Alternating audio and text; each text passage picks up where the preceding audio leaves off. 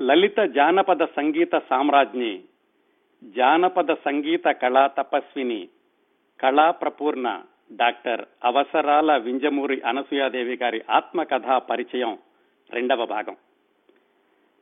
ఆంధ్రదేశంలోని పల్లె పల్లెల్ని గాలించి పల్లెవాసుల గానాల్లో తరతరాలుగా ప్రవహిస్తున్న జానపద గీతాల సేకరణని ఒక ఉద్యమంలాగా చేపట్టి వేలాది జానపద గీతాలను సేకరించి వాటికి నోట్స్ నొటేషన్స్ వ్రాసి గ్రంథ రూపంలో ప్రచురించడమే కాకుండా తన మధుర గానంతో ఆ జానపద గీతాలని కచేరీలలో ఆలపించి వాటికి సభా గౌరవాన్ని కల్పించి ప్రచారం చేసిన తొలి గాయని తొంభై ఎనిమిది సంవత్సరాల అనసూయాదేవి గారు. భావగీతాలు అని ఆ రోజుల్లో అంటే వంద సంవత్సరాల క్రిందట అనేవాళ్ళు అప్పట్లో కొత్తగా వచ్చిన పాటల్ని అవన్నీ కూడా సాహిత్య ప్రియుల్ని ఆకట్టుకుంటున్న అలాంటి గీతాలని స్వరపరిచి వాటికి లలిత సంగీతం అనేటటువంటి ఒక పేరిచ్చి ప్రజాబాహుళ్యంలోకి తీసుకెళ్ళిన గాయని సంగీత దర్శకురాలు సంగీత పరిశోధకురాలు వింజమూరి అనసూయాదేవి గారు. వారి గురించి క్రిందటి వారం ఏం మాట్లాడుకున్నామో అతి క్లుప్తంగా గుర్తు తెచ్చుకుని ఈ వారం విశేషాల్లోకి వెళదాం. క్రిందటి వారం మొదటి భాగంలో వింజమూరి అనసూయాదేవి గారి జానపద లలిత సంగీత రంగానికి చేసిన విశిష్ట సేవల గురించి అనసూయాదేవి గారి ప్రత్యేకతల గురించి తెలుసుకున్నాం. అనసూయాదేవి గారు తన తొంభై ఐదవ ఏట సొంత దస్తూరితో వ్రాసుకున్నటువంటి ఆత్మకథ అసమాన అనసూయ నా గురించి నేనే. ఈ పుస్తకంలోని విశేషాలు తెలుసుకోవడం ఆవిడ బాల్యంతో ప్రారంభించాం. పంతొమ్మిది వందల ఇరవై మే పన్నెండవ తేదీన కాకినాడలో జన్మించిన వింజమూరి అనసూయాదేవి గారు వాళ్ళ అమ్మగారు నాన్నగారు దేవులపల్లి కృష్ణశాస్త్రి గారు మేనమామ గారు వాళ్ళ మధ్యన ఎదగడంలోంచి వాళ్ళ నుంచి వారసత్వంగా సాహిత్యాన్ని సంగీతాన్ని ఆ రంగాల పట్ల ఆసక్తిని అనురక్తిని పెంపొందించుకున్నారు. ఐదు సంవత్సరాల వయసు నుంచే వాళ్ళ నాన్నగారు అనసూయాదేవి గారికి సంగీత శిక్షణ ఇప్పించడం ప్రారంభించారు. అలాగే ఆ సంగీత శిక్షణలో చాలా ప్రసిద్ధమైనటువంటి గురువులు ఆ రోజుల్లో సొంటి లచ్చయ్య గారని ఆయన ఆ తర్వాత వాళ్ళ అబ్బాయి సొంటి సీతారామయ్య గారు వాళ్ళ దగ్గర శాస్త్రీయ సంగీతంలో తొలి పాఠాలు నేర్చుకున్నారు అనసూయాదేవి గారు.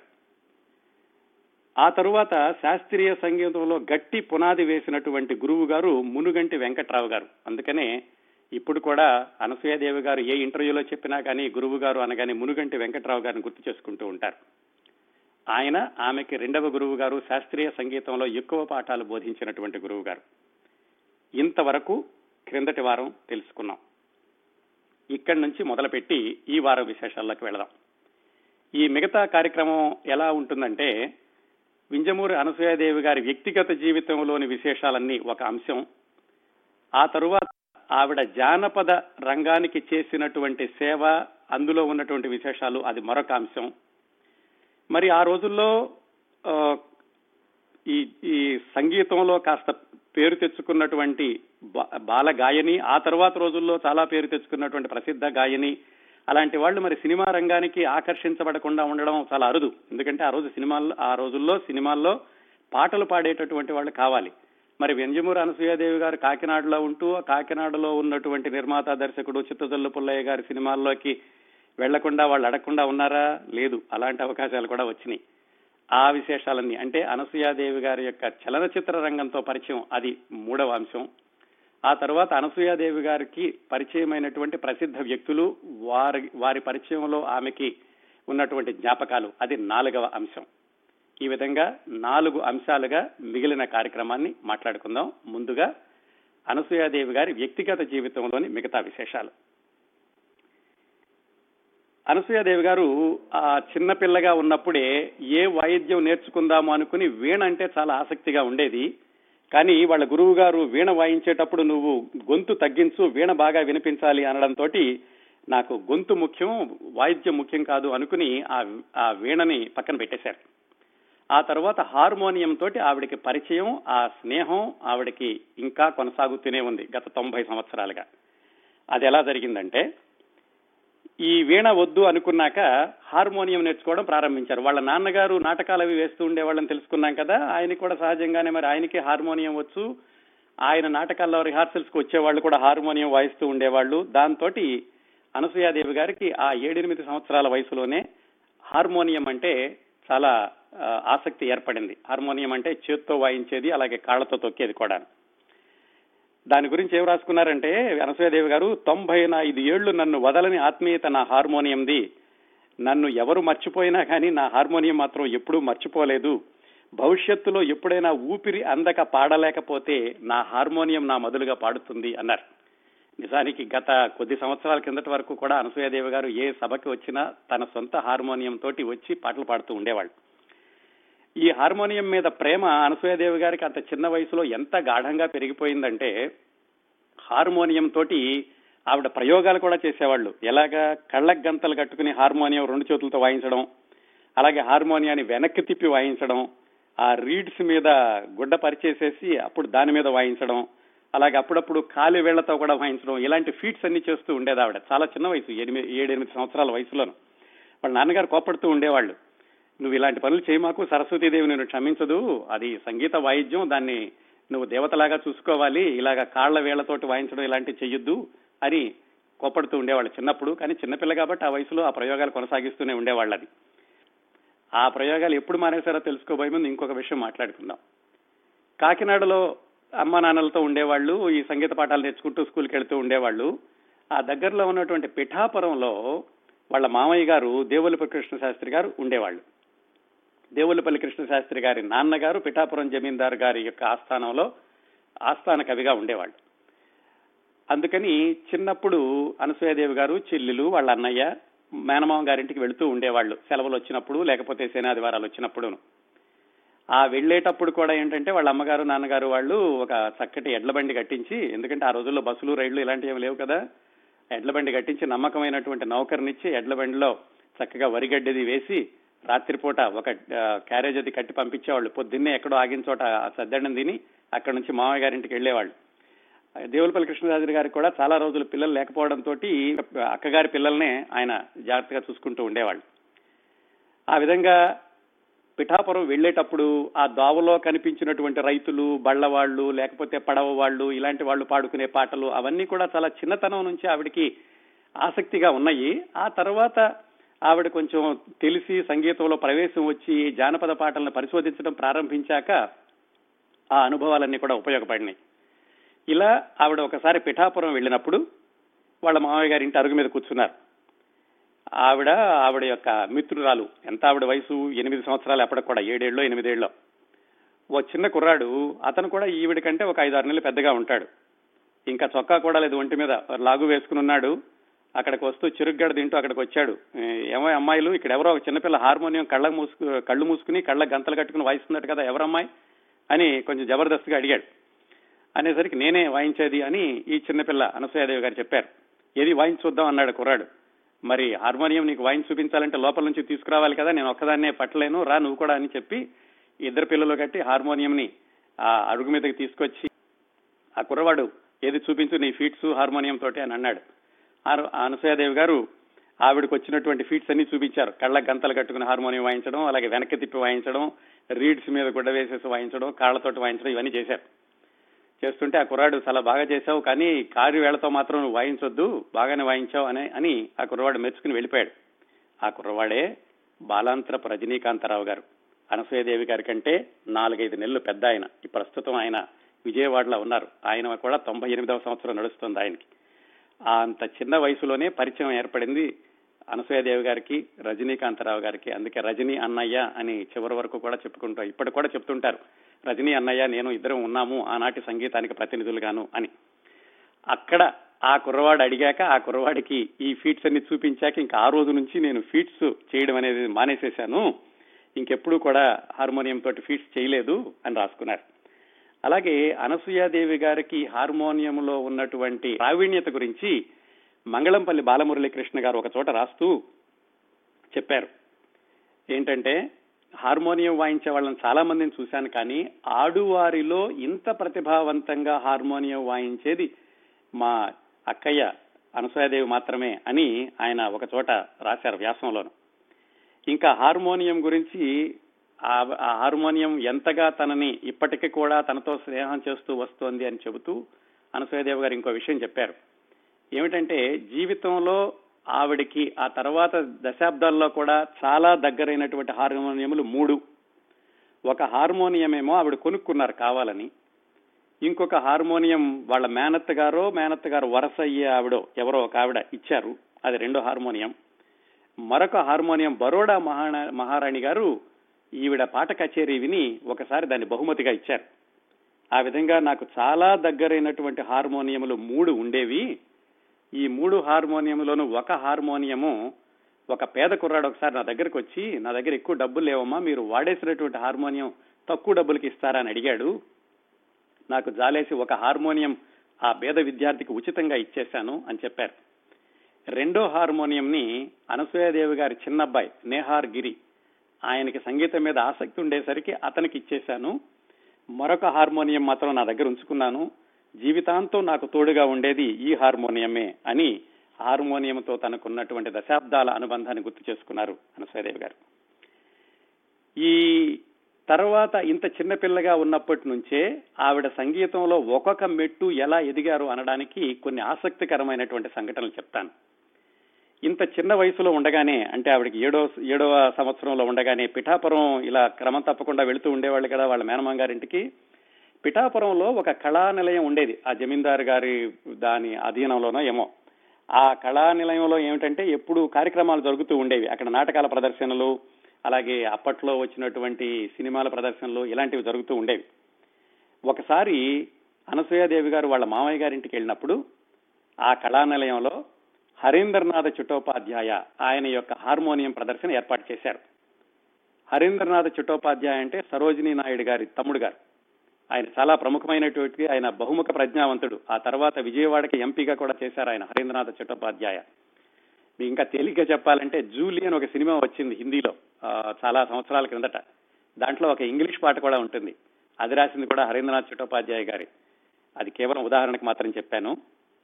ఆ హరీంద్రనాథ్ చట్టోపాధ్యాయ గారి యొక్క హార్మోనియం కచేరీ ఆ ఒకసారి పిఠాపురంలో పెట్టారు. ఆ సమయంలో ఏడు సంవత్సరాల అనసూయదేవి గారు అక్కడ ఉన్నారు ఆయనకి ఏమిటంటే అది గంటల తరబడి జరిగేటటువంటి హార్మోనియం కార్యక్రమం సహవాయిద్యం వాయించడానికి ఎవరైనా కావాలి ఆయనకి. అందుకని అడిగారు ఇక్కడ ఎవరైనా నాకు సహవాయిద్యం వాయించడానికి ఇంకొక హార్మోనియం వచ్చినటువంటి కళాకారులు ఎవరైనా ఉన్నారా అని. ఆ చుట్టుపక్కలంతా వెతికారు ఎవరూ కనపడలేదు. అయితే వాళ్ళ మామయ్య గారికి తెలుసు. దేవులపల్లి కృష్ణ శాస్త్రి గారికి చిన్నపిల్ల వాయిస్తుందని. ఆ వాళ్ళ మామయ్య ద్వారా ఎవరో హార్మోనియం కోసం వెతుక్కుంటున్నారు అని తెలిసి అనసూయదేవి గారు మామయ్య నేను వాయిస్తాను కదా. అది ఎలాగో సహవాయిద్యమే కదా అని చెప్తే నువ్వు చిన్నపిల్లవి నీకు హార్మోనియం కూడా అందదు ఎలా వాయిస్తావు? అన్నారు. కానీ ఆవిడ పట్టుబట్టడంతో సరే వెళ్ళి హరీంద్రనాథ్ చట్టోపాధ్యాయ గారికి చెప్పారు. ఇలా మా మేనకాడలు ఉంది కాకపోతే చిన్నపిల్ల తను వాయిస్తానంటోంది అని. ఆయన సరే ఏది వాయించి చూద్దామని ఈ చిన్నపిల్ల వాయించాక ఆయనకు కూడా నచ్చి సరే నువ్వేరా అన్నారు. ఆ రోజు కార్యక్రమంలో కూడా ముందే ప్రచారం చేశారు. ఏడేళ్ళ అమ్మాయి సహవాయిద్యం వాయించబోతోంది హరీంద్రనాథ్ చట్టోపాధ్యాయ గారితో ఆ విధంగా మొట్టమొదటిసారిగా అనసూయాదేవి గారు హరీంద్రనాథ చట్టోపాధ్యాయ లాంటి ప్రావీణ్యం ఉన్నటువంటి ఆ వాయిద్యకారుడు సంగీత కళాకారుడి పక్కన సహవాయిద్యం వాయించి ఆవిడ రంగస్థలం ఎక్కారు. అప్పటికి ఆవిడ వయసు కేవలం ఏడు సంవత్సరాలు మాత్రమే. అది మొదటి సంఘటన. ఆ తర్వాత మరొక సంఘటన అసలు అనసూయదేవి గారికి జానపద గీతాలంటే ఎప్పుడు ఆసక్తి ఏర్పడింది? ఎవరు అనసూయదేవి గారికి ఈ జానపద గీతాల పట్ల ఎక్కువ ఆసక్తి కలిగేలా చేశారు అనడానికి మరొక సంఘటన దారితీసింది. అదేంటంటే ఆ పంతొమ్మిది వందల ఇరవై ఏడు ఇరవై ఎనిమిది ప్రాంతాల్లోనే అంటే ఇంకా ఆవిడకి ఏడు ఎనిమిది సంవత్సరాల వయసు ఉండగానే కాకినాడ టౌన్ హాల్లో హెల్త్ వీక్ అని ఇదో ఆరోగ్య వారోత్సవాలు ఏవో పెట్టారు. అందులో పాటల పోటీలు. చిన్న పిల్లలు ఏడు సంవత్సరాల లోపు వాళ్ళు ఎనిమిది సంవత్సరాల లోపు వాళ్ళు. అక్కడ పాటల పోటీలకి అనసూయదేవి గారు కూడా పేరు ఇచ్చారు అయితే ఈవిడేదో మామూలు మాస్టర్ల దగ్గర నేర్చుకోవడమే కానీ ఇంకా సభలోకి వెళ్ళి పాడడం అలాంటిది ఏమీ జరగలేదు.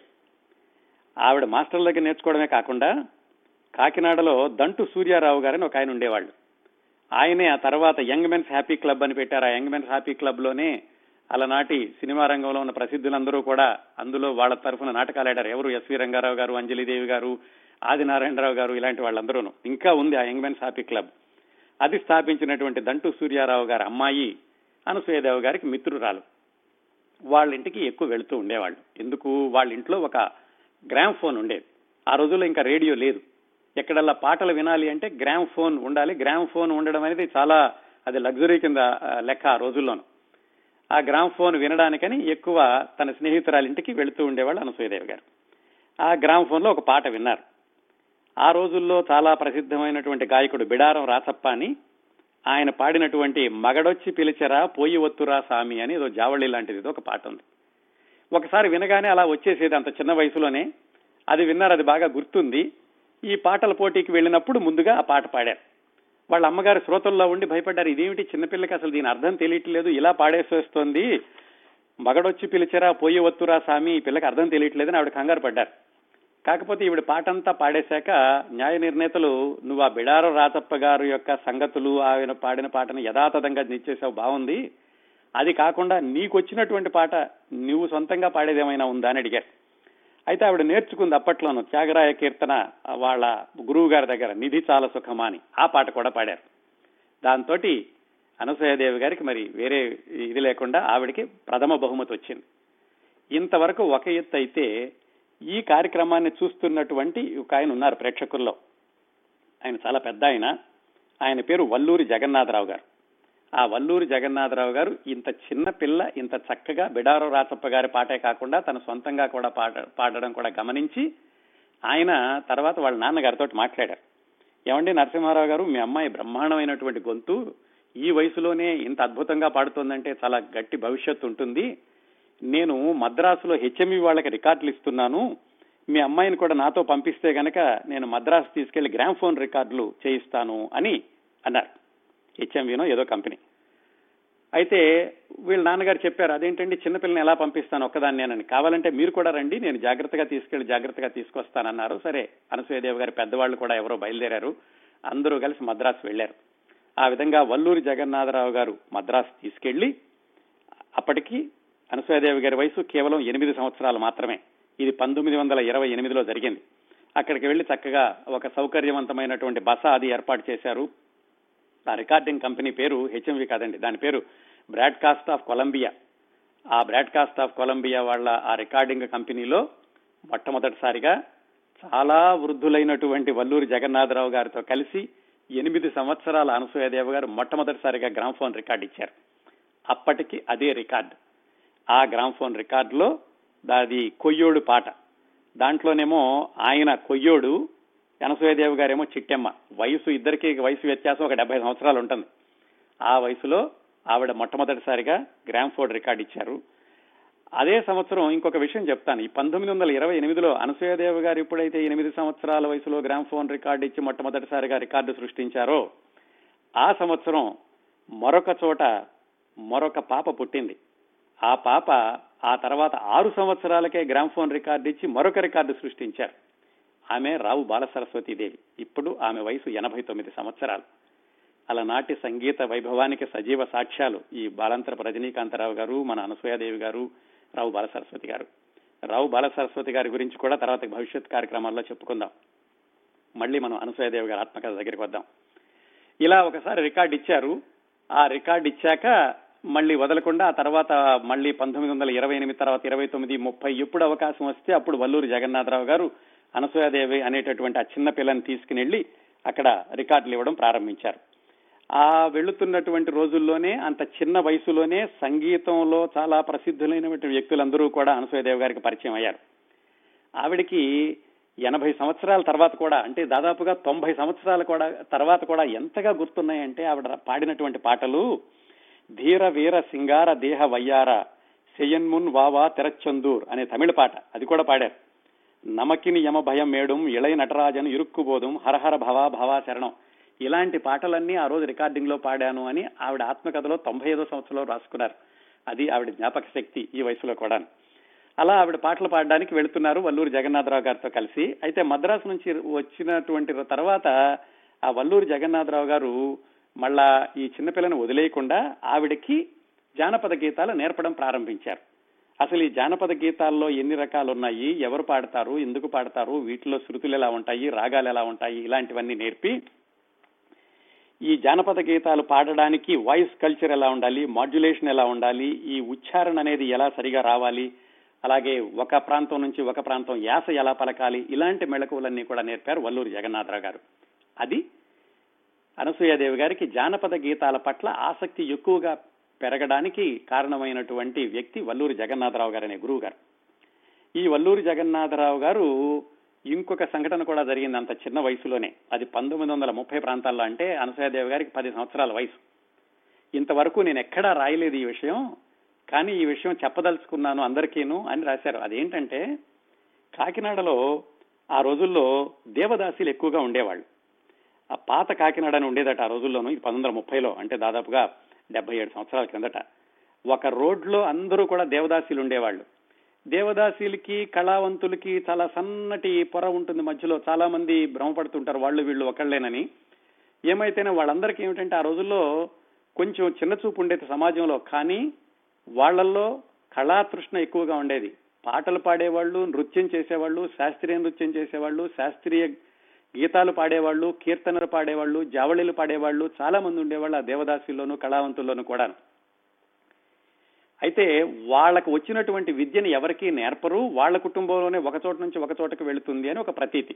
ఎందుకంటే వాళ్ళు బయట ఎక్కడో ఏదో భోగం మేళం అని ఇలాంటి చోట్ల తప్ప విధిగా కచేరీలు అలాంటివి చేస్తూ ఉండేవాళ్ళు కాదు వాళ్ళు.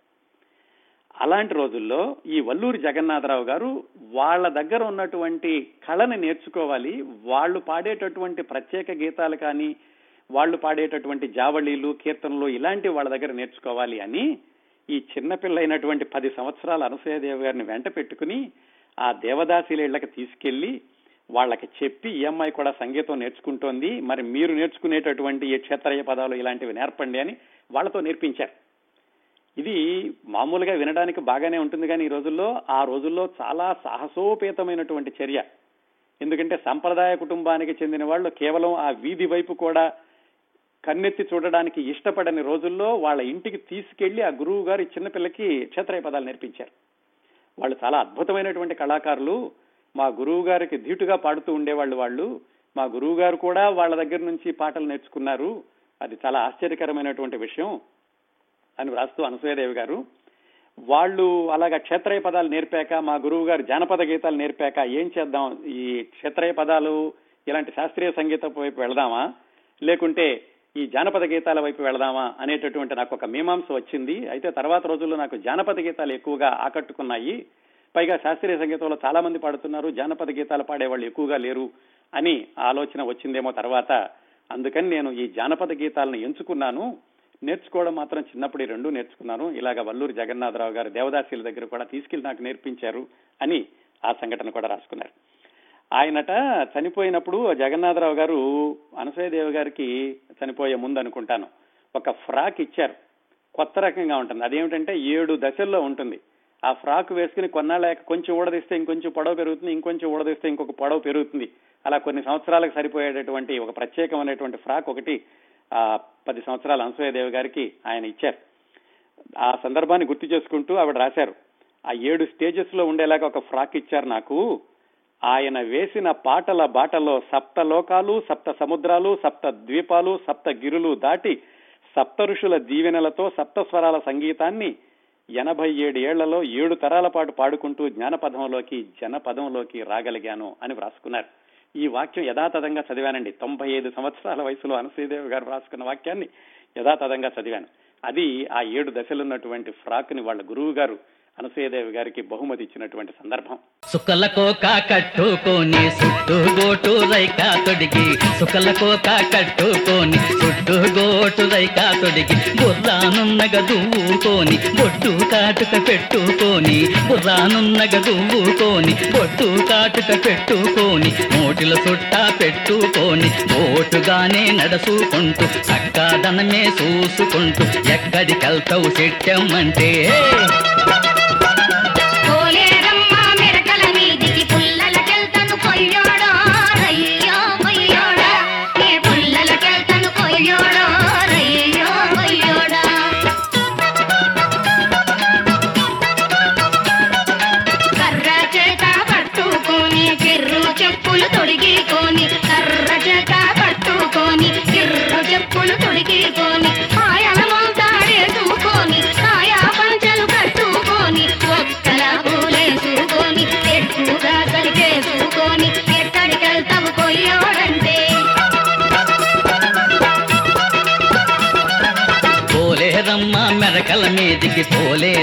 మెరకల మీదికి. పొగాకుకెళ్తన సిట్టమ్మి లమ్మి సిట్టమ్మి. నే పొగాకుకెళ్తన సిట్టమ్మి లమ్మి సిట్టమ్మి. మనమిద్దరము కాడకెళ్తామే లమ్మి సిట్టమ్మి.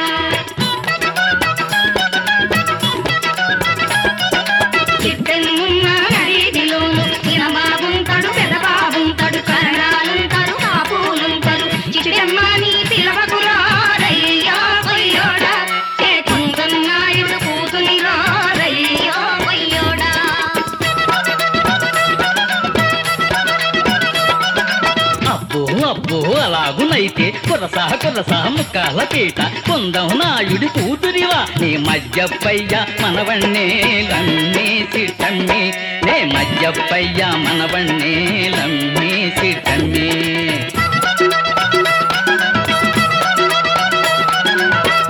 మాటికి మాటికి పొయ్యోడంటే మాటికి మాటికి పొయ్యోడంటే మడమా తాపులు తినగలవే లమ్మి సిట్టమ్మి. నే మధ్యపయ్య మనవన్నే లమ్మి సిట్టమ్మి.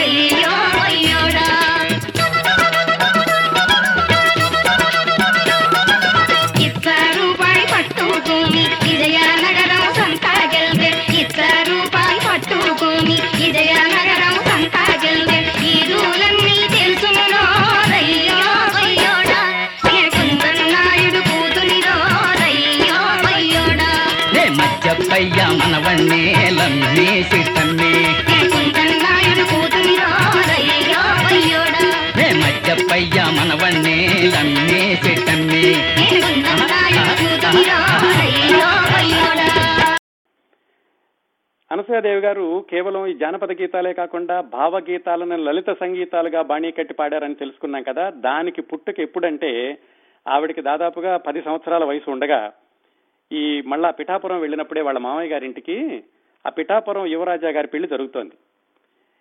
వాళ్ళ మామయ్య గారు అంటే దేవులపల్లి కృష్ణశాస్త్రి గారి యొక్క నాన్నగారు పిఠాపురం యొక్క సంస్థానంలో ఆస్థాన కవిని తెలుసుకున్నాం కదా. అదే పరిచయం వాళ్ళ తరతరాలుగా కొనసాగుతోంది.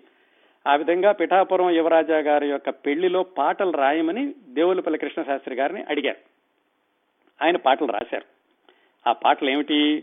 సీతారాముల పెళ్ళి చెలులారా చెలులారా అనేది ఒకటి. నిలిపిరో పల్లకి నిలిపిరో యువరాజా అనేది ఇంకొకటి. పువ్వు బంతులాడి నేడు మన యువరాజు తన ప్రియురాలితో అని ఒకటి. ఓ వేదవతి సతి అని ఇంకొకటి. ఇన్ని పాటలు గుర్తుపెట్టుకున్నారండి అనసూయదేవి గారు తొంభై సంవత్సరాలుగాను. ఇలాంటి పాటలు రాశారు ఆయన. అయితే ఆ పాటలు ఆ యువరాజా గారి యొక్క పిఠాపురం యువరాజా గారి యొక్క పెళ్ళి రోజులో ఆ- వేడుకల్లో పాడాలి.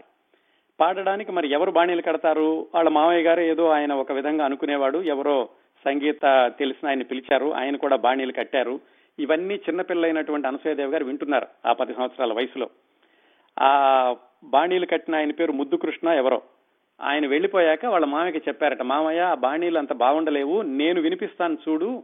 ఇలా పాడితే బాగుంటుందేమో అని చెప్పి ఆవిడ కొన్ని ట్యూన్స్ అనుకుని పాడించారు. మరి ఇంత జ్ఞానం ఎలా వచ్చింది? అంత చిన్న వయసులో అప్పటికే వాళ్ళ గురువు గారు నేర్పడం అలాగే రికార్డులు ఇచ్చి ఉండడం ఆ మద్రాసు వెళ్ళినప్పుడు కూడా మిగతా సంగీత వాళ్ళతో పరిచయం అవడం మరి ఎలా చేయగలిగారో కానీ అంత చిన్న వయసులోనే వాళ్ళ మామయ్య గారు రాసినటువంటి ఆ భావ గీతాలని బాణీలు కట్టి ఆ యువరాజా గారి యొక్క వివాహ వేడుకల్లో పాడారు. ఆ వివాహ వేడుకల్లో పాడినప్పుడు అంత చిన్నపిల్ల ఆ పాటలకి సొంతంగా ట్యూన్స్ కట్టి పాడింది అని ఆ రాణి గారు వాళ్ళందరూ కూడా మెచ్చుకుని ఆవిడకి బట్టలు పెట్టి ఏవో కాసులు అవి కూడా ఇచ్చారు. అప్పట్లో ఉన్నటువంటి ఆ నాణ్యాలు అవి కూడా ఇచ్చారు. ఆ విధంగా ఆవిడ యొక్క లలిత సంగీతం శుభంగా పెళ్ళి కార్యక్రమంతో మొదలైంది.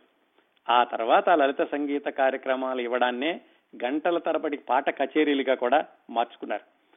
ఈ పాటలు భావకవిత్వం అనేది పంతొమ్మిది వందల ఇరవై ప్రాంతాల్లో మొదలైతే వాటిని అనసూయదేవి గారు ఈ ట్యూన్స్ కట్టడం అనేది పంతొమ్మిది వందల ఇరవై తొమ్మిది ముప్పై ప్రాంతాల్లో ప్రారంభమైందనమాట అక్కడి నుంచి ప్రారంభించి ఈ చిన్న పిల్లకి పాటలు పాడుతోందని తెలిసి ఈ ముఖ్యమైన కార్యక్రమాలన్నిటి కూడా పిలుస్తూ ఉండేవాళ్ళు కాకినాడలో.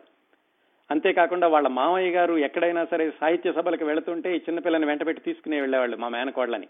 ఆ సభల్లో కూడా ప్రార్థనా గీతాలు లేకపోతే మధ్య మధ్యలో పాటలు పాడడం ఇలాంటివన్నీ చేసేవాళ్ళు. కాకినాడలో ఆ రోజులో ఉన్న ఆ రోజుల్లో ఉన్నటువంటి మరొక మరొక ప్రముఖమైన వ్యక్తి బ్రహ్మర్షి వెంకటరత్న నాయుడు గారు. ఆయన ఆ వెంకటరత్న నాయుడు గారు బ్రహ్మ సమాజం కార్యక్రమాలు నిర్వహించేటప్పుడు వాటిల్లో కూడా ఏవైనా ముఖ్యమైనటువంటి కార్యక్రమాలు ఉన్నప్పుడు ప్రార్థన ముఖ్యమైన పాటలు పాడడానికి కూడా ఈ చిన్న పిల్లని పిలుస్తూ ఉండేవాళ్ళు. ఆ విధంగా లలిత సంగీతం పాడడం ఆ లలిత సంగీతంలోనే ఆ పది మంది దగ్గర పాడేటటువంటి అనుభవాన్ని పెంచుకుంటూ వెళ్ళారు అంత చిన్న వయసులోనే అనసూయదేవి గారు. ఇంకొకసారి. ఈవిడ మొట్టమొదటిసారిగా బహిరంగంగా హార్మోనియం వాయించడం అంటే ఒక కార్యక్రమానికి హార్మోనియం వాయించడం ఎలా జరిగిందంటే వాళ్ళ నాన్నగారు అనార్కలి అనేటటువంటి నాటకం రాశారు. అది చాలా ప్రసిద్ధి చెందిన నాటకం. ఒకసారి పెద్దాపురంలో ఆ నాటకం వేస్తున్నారు. ఆ నాటకం వేస్తుంటే దాంట్లో చాలా ప్రముఖమైనటువంటి నటీనటులు ఉన్నారు. రేలంగి వెంకటరామయ్య గారు ఆయన కూడా కానుమార్ అనే పాత్ర వేశాడు.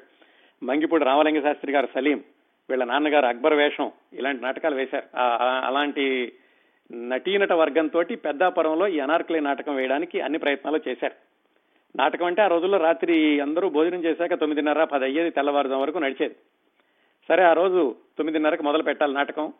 హార్మోనియం వాయించడానికి కాకినాడ నుంచి మునుస్వామి అని ఆయన రావాలి. తొమ్మిదిన్నర అయిపోయింది పది అయిపోయింది పదిన్నర అయిపోయింది ఆయన ఎక్కడ అంతు లేడు కబురు చేశారు ఆయన ఎక్కడ లేడండి ఇంట్లో గురించి బయలుదేరాడు అంటున్నారు కానీ సమ- ఇక్కడ కార్యక్రమానికి మాత్రం రాలేదు. వచ్చినటువంటి ప్రేక్షకులందరూ గొడవ చేస్తున్నారు ఇంకా నాటకం ప్రారంభించలేదు అని. మరి అరసూయదేవి గారు అప్పటికి ఆమె వయసు పదకొండు సంవత్సరాలు. ఆవిడ వాళ్ళ నాన్నగారితోటే ఉన్నారు. నాన్న నేను వాయిస్తాను హార్మోనియం అని చెప్పారు. అదేంటమ్మా నీకు ఇంకా హార్మోనియం అది తొక్కుడు హార్మోనియం అంటారు ఈ నాటకాల దగ్గర. కాళ్ళతో తొక్కుతూ పైన వాయించాలి. నీకేమొస్తుంది? రాదు నీకు అందరు కూడా అందదు కదా లెగ్స్ అందవు ఎలా చేస్తావు అని ఆయన అన్నారు. ఎలాగైనా సరే నీకెందుకు నేను వాయిస్తాను వాయించి చూపిస్తానని వాళ్ళ నాన్నగారిని బ్రతిమాలి. ఎలాగైతే పదకొండేళ్ళ బాలిక హార్మోనియం వాయించబోతోంది అని మైక్లో అనౌన్స్ చేయించుకుని మొత్తానికి ఏవో దిళ్ళు లాంటివి తెప్పించి వాటిని జారేలాగా వేసి కింద కాళ్ళు అందేలాగా చేతులు పైకెత్తి హార్మోనియం వాయించేలాగా మొత్తానికి ఏవో ఏర్పాట్లు చేసుకుని వాళ్ళ నాన్నగారు ప్రదర్శించినటువంటి అనార్కలి అనే నాటకానికి మొట్టమొదటిసారిగా బహిరంగంగా ఆవిడ హార్మోనియం వాయించారు. ఎంతసేపు? రాత్రి పదకొండింటికి మొదలు పెడితే ఆ మొత్తం ఆ ప్రోగ్రాం అయ్యే వరకు కూడా తెల్లవారుజాం వరకు కూడా ఆవిడ హార్మోనియం వాయించారు. అది అంత చిన్న వయసులోనే అనసూయదేవి గారి యొక్క సంగీత జీవితంలో మరొక మెట్టు. ముందుగా రికార్డు ఇవ్వడం ఆ తర్వాత యువరాజా గారి పెళ్ళిలో పాడడం ఇదిగో వాళ్ళ నాన్నగారి కార్యక్రమానికి హార్మోనియం వాయించడం అంత చిన్న వయసులోనే. ఆ తరువాత మరొక దశ ఏమిటంటే మొట్టమొదటిసారిగా జానపద గీతాలని కచేరీలో పాడడం. ఎలా మొదలైందంటే అప్పటికే ఈ పది పదకొండు సంవత్సరాల వయసుకే ఇంకా ఈ చిన్నపిల్ల పాటలు పాడుతోందని అన్ని ఊళ్ళ నుంచి పిలవడం కార్యక్రమాల మధ్యలో పాడించడం ఒక్కొక్కసారి ఈవిడతోటే ఒక అరగంట గంట పాడించడం అలా చేస్తూ ఉండేవాళ్ళు. ఒకసారి రాజమండ్రిలో ఒక సంగీత సభ వాళ్ళు ఈ చిన్నపిల్ల యొక్క లలిత సంగీత కచేరీ అని పెట్టారు. ఎందుకంటే అప్పటికే ఈవిడ ఈ లలిత సంగీతం అనేటటువంటి దాన్ని ప్రాచుర్యంలోకి తీసుకొచ్చి బాణీలు కట్టి మరీ పాడుతున్నారు. సరే ఏ ఏ సంగీత కచేరీ అయినా కానీ ముందుగా వాళ్ళ నాన్నగారు చెప్పారు మొట్టమొదటగా నువ్వు త్యాగరాయ కీర్తనలు శాస్త్రీయ సంగీతం పాడిన తర్వాతే ఏ పాటలైనా పాడు అని చెప్పారు. అందుకని ముందుగా రెండు త్యాగరాజ కీర్తనలు ఇలాంటి రాగాలాపన ఇలాంటివన్నీ పాడాక ఆవిడ లలిత సంగీతంలో కూడా ఆవిడ నేర్చుకున్న పాటలన్నీ పాడాక అప్పుడు ఆవిడ అనిపించింది. ఏదైనా కార్యక్రమంలో కొంచెం విభిన్నంగా ఉంటే బాగుంటుంది అనుకుని వాళ్ళ గురువు గారు నేర్పినటువంటి ఈ జానపద గీతం ఒకటి పాడతామని పాడదామని ఆవిడే నిర్ణయించుకుని ముందు కార్యక్రమంలో లేనప్పటికీ ఆ జానపద గీతం పాడారు. అప్పటికి జానపద గీతాలు ఇంకా బహిరంగంగా ఈ సభల్లో పాడడం అనేది లేదు. ఏదో బయట పొలాల్లో అక్కడ పాడుకోవడం ఎవరింట్లో వాళ్ళు వాడు పాడుకోవడమే కానీ వాటిని కామెడీ పాటలు అనేవాళ్ళు. వాళ్ళ అమ్మగారు నాన్నగారు వాళ్ళందరూ కూడా సభలో ఉన్నారు. వాళ్ళు కూడా ఆశ్చర్యపోయారు. ఏమిటి లలిత సంగీతం అయిపోగానే ఇలాగ ఉన్నటువంటి జానపద గీతం పాడుతోందని. ఎవరో సభలో ఉన్న వాళ్ళు లేచి ఏంటమ్మా కామెడీ పాటలు పాడుతోంది ఈ అమ్మాయి ఇంత చక్కటి సంగీత సభలోనూ ఆ వాసిలేలం అనేది అంటుంటే అనసూయదేవి గారి అమ్మగారు లేచి ఆవిడికి ఒప్పించి అమ్మ అది ఆశ్లీలం కాదు అది జానపద గీత పల్లె జానపద గీతం పల్లెవాసులు పాడుకునేది. మీరు ఆశ్లీలం అంటే కనుక మన మన కీర్తనల్లో కూడా బోళ్ళంత ఆశ్లీలత ఉంటుంది అర్థం తెలుసుకుంటేను అని మొత్తానికి ఆవిడ ఒప్పించి పక్కన కూర్చోబెట్టారు. ఆ విధంగా అనసూయదేవి గారు రాసుకున్నారు. ఆ రోజు మా అమ్మ నన్ను ప్రోత్సహించి నన్ను బలపరిచి జానపద గీతాలు బహిరంగంగా పాడడంలో తప్పు లేదు అని చెప్పి నాకు బలం ఇచ్చింది. ఆ రోజు మా అమ్మ ఇచ్చిన బలం నాకు జీవితాంతం ఉపయోగపడుతూ వచ్చింది అని. అది మొట్టమొదటిసారిగా అనసూయాదేవి గారు బహిరంగంగా జానపద గీతాలని సభలో పాడడం ప్రారంభించినటువంటి సందర్భం. ఆ ప్రారంభించినటువంటి సందర్భం నుంచి జానపద గీతాలు పాడడం అనేది ఆవిడ జీవితంతో అవినాభావంగా ఎదుగుతూ వచ్చింది ఇప్పటి వరకు కూడా తరువాత ఇంకొక సందర్భం. ఈవిడ అక్కడే కాకినాడలోనే ఆ రాజావారి కళాశాలలో చదువుకుంటున్నారు. ఫిఫ్త్ ఫారం నుంచి బిఏ వరకు అక్కడే చదువుకున్నారట. ఆవిడ పదో తరగతిలో ఉండగా టెన్త్ గ్రేడ్లో ఉండగాను పంతొమ్మిది వందల ముప్పై ఐదు ప్రాంతాల్లో. అప్పటి వరకు కూడా దేవులపల్లి కృష్ణశాస్త్రి గారు ఎక్కడ ఉద్యోగం చేయలేదు. ఆయనకి ఉద్యోగంలో ఇమడడం అనేది ఇష్టం ఉండేది కాదు. మొత్తానికి ఆ కమిటీ వాళ్ళు ఎలాగో ఆయన్ని ఒప్పించి ఆ పిఆర్ కాలేజీలో ఆయనకి తెలుగు లెక్చరర్గా ఉద్యోగం ఇప్పించారు. వాళ్ళ మామయ్య గారు తెలుగు లెక్చరర్గా పనిచేసేటటువంటి కాలేజీలోనే అనసూయదేవి గారు కూడా చదువుకుంటూ ఉండేవాళ్ళు. ఆ పంతొమ్మిది వందల ముప్పై ఐదు ప్రాంతాల్లో ఆ కాలేజీలో ఒకసారి జాతీయ చైతన్య వారోత్సవాలు ఇలాంటివో జరిగినాయి. ఆంధ్ర సాంస్కృతిక వారోత్సవాలు అని. ఆ వారోత్సవాలు జరిగినప్పుడు పెద్ద పెద్ద వాళ్ళందరూ వస్తున్నారని కాలేజీ యాజమాన్యం వాళ్ళు దేవులపల్లి కృష్ణశాస్త్రి గారితో మీరు సొంతంగా పాటలు రాయండి ఆ పాటలు పాడిద్దాం అన్నారు. మరి ఆయన పాటలు పాడే రాశాక మరి సహజంగానే దానికి బాణీలు సమకూర్చేది మేనకోడలు అనసూయదేవి గారి. అప్పటికి ఆమె వయసు పదిహేను సంవత్సరాలు. ఆ విధంగా ఆ సందర్భంలో దేవులపల్లి కృష్ణశాస్త్రి గారు వ్రాసినటువంటి పాట జయ జయ ప్రియ భారత జనయిత్రి దివ్యధాత్రి క్రిందటి వారం మీకు వినిపించాను. ఆ పాట ఆ విధంగా పంతొమ్మిది వందల ముప్పై ఐదులో దేవులపల్లి కృష్ణశాస్త్రి గారు వ్రాయగా పదిహేను సంవత్సరాల వింజమూరు అనసూయాదేవి గారు బాణీ కట్టి పాడడమే కాకుండా దానిని నృత్య నాటకంలాగా మలచి ఆంధ్ర సాంస్కృతిక వారోత్సవాల్లో తాను మరొక ఆరుగురు కలిసి మొత్తం ఏడు మంది ఇంద్రధనుసులాగా ఏడు రంగుల చీరలు కట్టుకుని ఈ పాటను స్టేజీ మీద అక్కడ ప్రదర్శించారు. అది అలా మొదలైంది ఆ జయ జయ ప్రియ భారత జనయత్రి. ఆ తర్వాత చాలా మంది వాడుకున్నారు సినిమాల్లో కూడా వచ్చినాయి అది వేరే విషయం అనుకోండి. అట్లా ఆ రోజు ఈ భావగీతాలకి ట్యూన్ కట్టి పాడడం అనేది పిఠాపురం యువరాజా గారి యొక్క పెళ్ళిలో మొదలైతే ఈ కాలేజీలో వాళ్ళ మామయ్య గారు పనిచేసేటప్పుడు ఈ రకరకాల సాంస్కృతిక ఉత్సవాల్లో కూడా అనసూయదేవి గారు పాడడం అనేది అలా ప్రారంభమైంది. ఈ జయ జయ ప్రియ భారత జనయత్రి అనే పాటకు చాలా ప్రత్యేకతలు ఉన్నాయి. మనం భవిష్యత్తులో దేవులపల్లి కృష్ణశాస్త్రి గారి గురించి ప్ర- కార్యక్రమాన్ని నిర్వహించుకున్నప్పుడు ప్రత్యేకమైన విశేషాలకు తెలుసుకుందాం. క్లుప్తంగా చెప్తాను. జాగ్రత్తగా వింటే ఈ జయ జయ ప్రియ భారత జనయిత్రిలో అచ్చ తెలుగు మాటలు కనపడవు. అంటే భారతదేశంలో ఉన్న ఏ ప్రాంతం వాళ్ళైనా అర్థం చేసుకునేటటువంటి సంస్కృత పదాలు ఎక్కువగా ఉంటాయి ఈ జయ జయ ప్రియ భారత జనయిత్రిలో.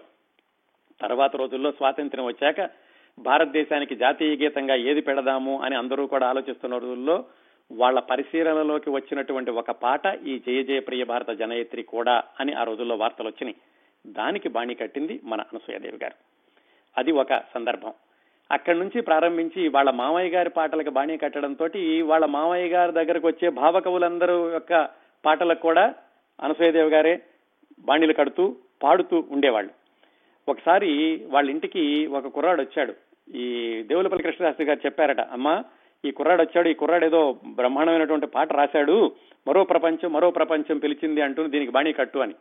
ఆ మరో ప్రపంచం పిలిచింది అని పాట రాయడానికి పాట రాసి వచ్చినటువంటి కుర్రాడే శ్రీశ్రీ గారు.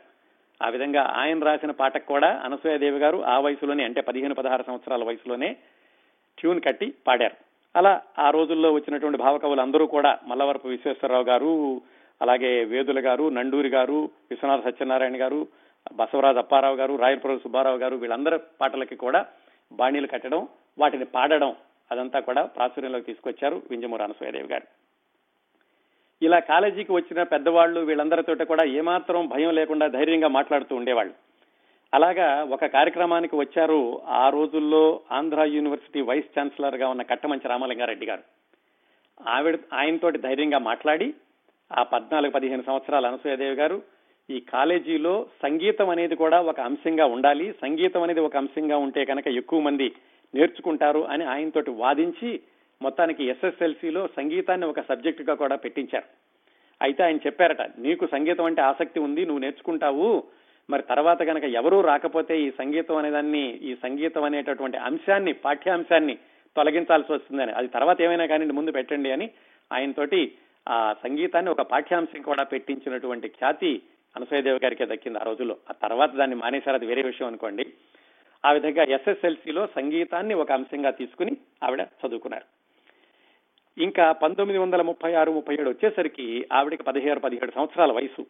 అప్పటికి ఇంకా బయట ఊళ్ళకి వెళ్ళి రికార్డులు ఇవ్వడం అలాగే బయట ఊళ్ళలో పాట కచేరీలు చేయడం ఇలాంటివన్నీ కూడా ఎక్కువగా జరిగినాయి. కలకత్తా కూడా వెళ్ళి కలకత్తాలో కూడా గ్రామ్ఫోన్ రికార్డులు ఇచ్చారు. అక్కడికి వెళ్ళి రెండు మూడు రోజులు ఉండడం అక్కడ కూడా ప్రసిద్ధమైనటువంటి గాయకుల్ని కలుసుకోవడం అలాంటివన్నీ చేశారు. ఆ కలకత్తా వెళ్ళినప్పుడే ఆ రోజుల్లో ప్రముఖ గాయకుడు సైగల్ ఆ సైగల్ గారిని కలిసి ఆయన సమక్షంలో కూడా పాట పాడి ఆయన దగ్గర నుంచి కూడా దీవెనలు తీసుకోవడం జరిగింది అనసూయదేవి గారు ఆ పదహారు పదిహేడు సంవత్సరాల వయసులో. ఈ పాట కచేరీలు చేయడానికి కేవలం కాకినాడ చుట్టుపక్కలే కాకుండా మొత్తం ఆంధ్రదేశంలో వివిధ ప్రదేశాల నుంచి కూడా పిలుస్తూ ఉండేవాళ్ళు. అలా బళ్ళారిలో వాళ్ళ పెదనాన్నగారు ఒకళ్ళు ఉండే ఒక ఆయన ఉండేవాళ్ళు. అలా బళ్ళారి వెళ్ళినప్పుడు ఆ దగ్గరలో హిందూపురం అలాంటి ఊళ్ళలో కూడా ఆవిడ పాట కచేరీలు పెట్టారు. ఒక చోట ఒకళ్ళ ఇంట్లో పెళ్ళి జరుగుతుంటే ఆ పెళ్ళి సందర్భంలో పాట కచేరీ పెట్టారు. ఆ పెళ్ళి జరిగినటువంటి ప్రదేశం కణేకల్ అట అదొక ఊరు అయి ఉండాలి. ఆ ఊర్లో ఒక అమ్మాయి పెళ్ళి జరుగుతోంది. ఆ అమ్మాయి యొక్క అన్నయ్య అప్పటికి మద్రాసులో ఉన్నారు. ఈవిడ పదహారు పదిహేడు సంవత్సరాల వయసులో పాట కచేరీ పాడినప్పుడు మద్రాసు నుంచి వచ్చినటువంటి అన్నయ్య కూడా విన్నారు. ఆ అన్నయ్యే తర్వాత రోజుల్లో ప్రముఖ దర్శకుడు బిఎన్ రెడ్డి గారు. ఇది మల్లీశ్వరి చిత్రంతో దేవులపల్లి కృష్ణశాస్త్రి గారిని పరిచయం చేసినటువంటి ప్రముఖుడు బిఎన్ రెడ్డి గారి చెల్లెలు పెళ్ళిలో అనసూయదేవి గారు అంత చిన్న వయసులో పాట కచేరీ చేశారు. తర్వాత రోజుల్లో ఆ బిఎన్ రెడ్డి గారు తన ఆత్మీయులందరితో కూడా ఆత్మీయులందరితోటి కూడా బిఎన్ రెడ్డి గారి యొక్క సినిమాలతో సంబంధం ఉంటుందని ఆవిడకి ఆ రోజు తెలియలేదు. ఎందుకంటే ఆ తర్వాత రోజుల్లో ఆవిడని వివాహం చేసుకున్నటువంటి గిరిగారు కూడా బిఎన్ రెడ్డి గారి యొక్క సినిమాలో హీరోగా నటించారు. అనసూయదేవి గారి మామయ్య దేవులపల్లి కృష్ణశాస్త్రి గారు కూడా బిఎన్ రెడ్డి గారి ద్వారానే సినీ రంగానికి పరిచయం అయ్యారు. అలాగే బిఎన్ రెడ్డి గారి యొక్క సినిమాల్లో కొన్ని పాటలకి అనసూయదేవి గారి బాణీలు కూడా అందించారు. ఇంత అనుబంధం పెంపొందుతుందని అంత చిన్నపిల్లగా వాళ్ళ చెల్లెల యొక్క పెళ్ళి కచేరీలో పాటలు పాడినప్పుడు వెనసూయదేవి గారికి ఏమాత్రం తెలియలేదు. అది ఒక సంఘటన. ఆ తర్వాత మరొక సంవత్సరం ముందుకెళ్తే పంతొమ్మిది వందల ముప్పై ఎనిమిదిలో మద్రాసులో ఆకాశవాణి ప్రారంభం అయ్యింది ఆ ఆకాశవాణి ప్రారంభోత్సవం రోజున దేవులపల్లి కృష్ణశాస్త్రి గారిని ఒక సంగీత నాటకం రాసి తీసుకురమ్మన్నారు. ఎందుకంటే మొట్టమొదటిసారిగా ఆకాశవాణి ప్రారంభమవుతోంది. దేవులపల్లి కృష్ణశాస్త్రి గారు అప్పటికే ప్రముఖ ప్రముఖమైనటువంటి కవిగా పేరు తెచ్చుకున్నారు. ఆయనప్పుడు ఆయన పాటలు రాశారు కానీ ముద్దు కృష్ణ అనే ఆయన అనార్కలైన నాటకం రాశారు. ఆ నాటకానికి పాటలు దేవులపల్లి కృష్ణశాస్త్రి గారు రాశారు. ఆ పాటలు పాడడానికి అనసూయదేవి గారు మరికొంతమంది గాయని గాయకులు కలిసి కాకినాడ నుంచి మద్రాసు వెళ్ళారు ఆ విధంగా మొట్టమొదటిసారిగా ఆకాశవాణి మద్రాసులో ప్రారంభమైనప్పుడు దేవులపల్లి కృష్ణశాస్త్రి గారు రాసినటువంటి పాటల్ని ముద్దు కృష్ణ గారు రాసిన అనార్కలి అనేటువంటి నాటకంతో కలిపి మింజమూరు అనసూయదేవి గారు పాడారు. అది ఆవిడికి దక్కినటువంటి అరుదైన అవకాశం. మొట్టమొదటి ఆకాశవాణి ప్రారంభమైన రోజున పాటలు పాడడం అనేది. ఆ పాటలు కూడా ఆవిడకి ఎంత స్పష్టంగా గుర్తున్నాయంటే రారమ్మ రారమ్మ మందారమ రక్తకర వీరమ మలతి మల్లిక మాధవీ కన్నిక శఫాలిక అనేది ఒక పాట. పోయినది దానిమ్మ పువ్వు తీయదనాల ప్రోవు అనేది చిట్ట చివరిలో వచ్చే పాట. ఇవన్నీ కూడా దేవులపల్లి కృష్ణశాస్త్రి గారు రాశారు. అలాగా మొట్టమొదటిసారిగా అక్కడ పాట పాడారు. అది అంతటితో ఆగకుండా ఆ తరువాతి సంవత్సరం కూడా దేవులపల్లి కృష్ణశాస్త్రి గారు ఒక ఈ సంగీత నాటకం రాశారు వసంతోత్సవం అని. ఆ సంగీత నాటకాన్ని పాడడానికి కూడా మద్రాసు వెళ్ళారు. ఈ విధంగా ఏమైందంటే పంతొమ్మిది వందల ముప్పై ఎనిమిదిలో ఆకాశవాణి మొదలయ్యాక కాకినాడ నుంచి తరచూ మద్రాసు వెళ్ళడం మద్రాసు వెళ్ళి అక్కడ ఈ ఆకాశవాణిలో పాటలు పాడడం ఇలాంటివన్నీ కూడా కొనసాగినాయి ఇంకోవైపు కాకినాడలో చదువుకుంటున్నారు. ఈ ఎస్ఎస్ఎల్సీ అయిపోయాక ఇంటర్మీడియట్ చదువుకుంటూనే బయట కచేరీలు చేయడం మద్రాసు వెళ్ళి పాటలు పాడడం ఇలాగా అనసూయదేవి గారి యొక్క సంగీత వ్యక్తిగత జీవితం కొనసాగుతూ వస్తోంది. ఇలా వస్తూ ఉండగా మద్రాసులో ఆవిడ ఒక పది నెలలు ఆవిడ ఇంకా డిగ్రీ కూడా పూర్తి చేయకుండానే ఉద్యోగం చేశారు ఆకాశవాణిలో. అలాంటి సందర్భం ఏమిటి? ఆ తర్వాత మద్రాసులో ఎక్కువ రోజులు ఉండాల్సినటువంటి అవసరం ఎలా వచ్చింది? ఆ ఎక్కువ రోజులు ఉన్నప్పుడు అనసూయదేవి గారి యొక్క జీవితం ముఖ్యమైన మలుపు తిరగడానికి కారణం తీసినటువంటి కారణమైనటువంటి ఒక సందర్భం సంఘటన. ఇలాంటి విశేషాలన్నీ మనం వచ్చే వారం మాట్లాడుకుందాం.